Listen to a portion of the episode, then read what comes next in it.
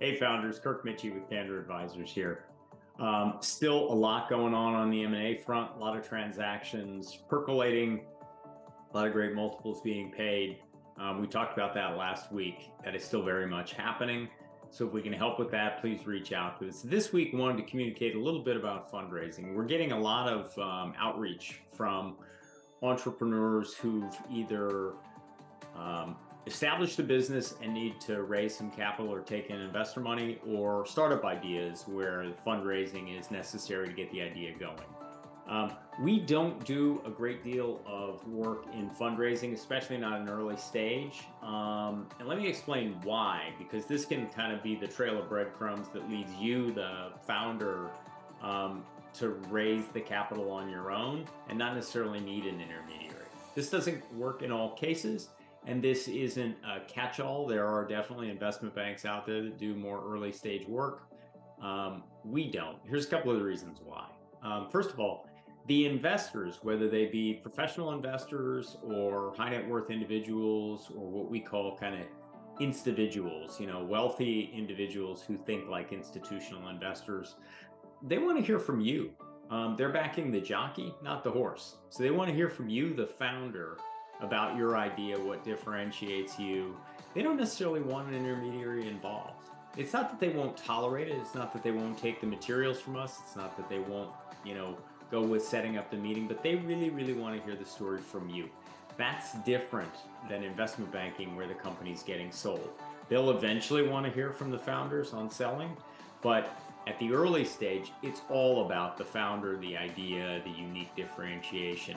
So they want to hear from you, not from us. That's a little bit of why we don't do it. The other piece, quite frankly, is um, some of the limited partners, even some of the professional investors like venture capital firms, don't want an intermediary like um, an investment bank like Candor Advisors to be paid. They don't want to see any um, reduction in their investment or their capital going in. You can understand how they feel that way. You can definitely understand how the founder feels like, well, um, I'm willing to pay, um, you know, two percent, five percent, ten percent um, to you, the intermediary, to raise capital for me.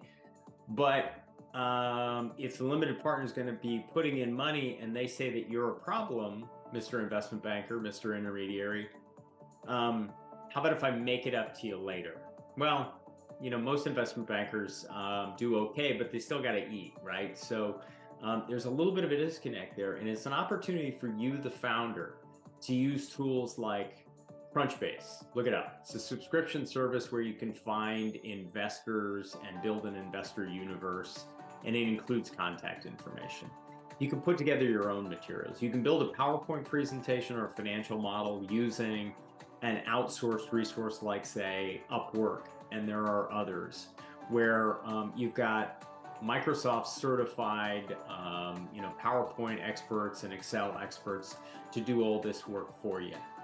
And then you use your own network. You do your own outreach. You develop a teaser email that tells people, you know, what you think is the compelling reason they ought to listen to a discussion about your company. You develop good materials.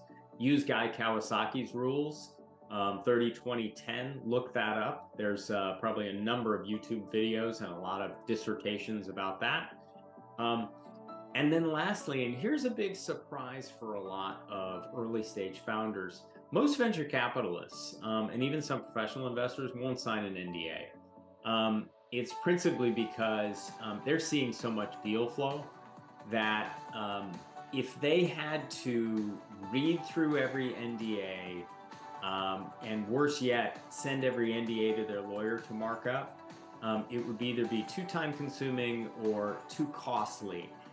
Um, if they're legitimate, they are not going to steal your idea. They're not going to pass your idea along to somebody else. Um, so this is a rare case where requiring an N D A might be a gating factor. It might be something that um, you don't do. When you're selling your company, absolutely you need an N D A to even disclose what your P and L looked like last year. But in the case of early stage fundraising, might not be the right idea. Anyway, if we can help with that, with selling your company, with giving you a sense of how to build more value in the company, navigate over to Candor Advisors. There's a lot of free content in the insights section of our website. And there's a couple of green buttons on there and a lot of different places where you can reach out, tell me about your company, tell you, tell me how you think we can help, and we'll be in touch. Thanks a lot. Have a fantastic week.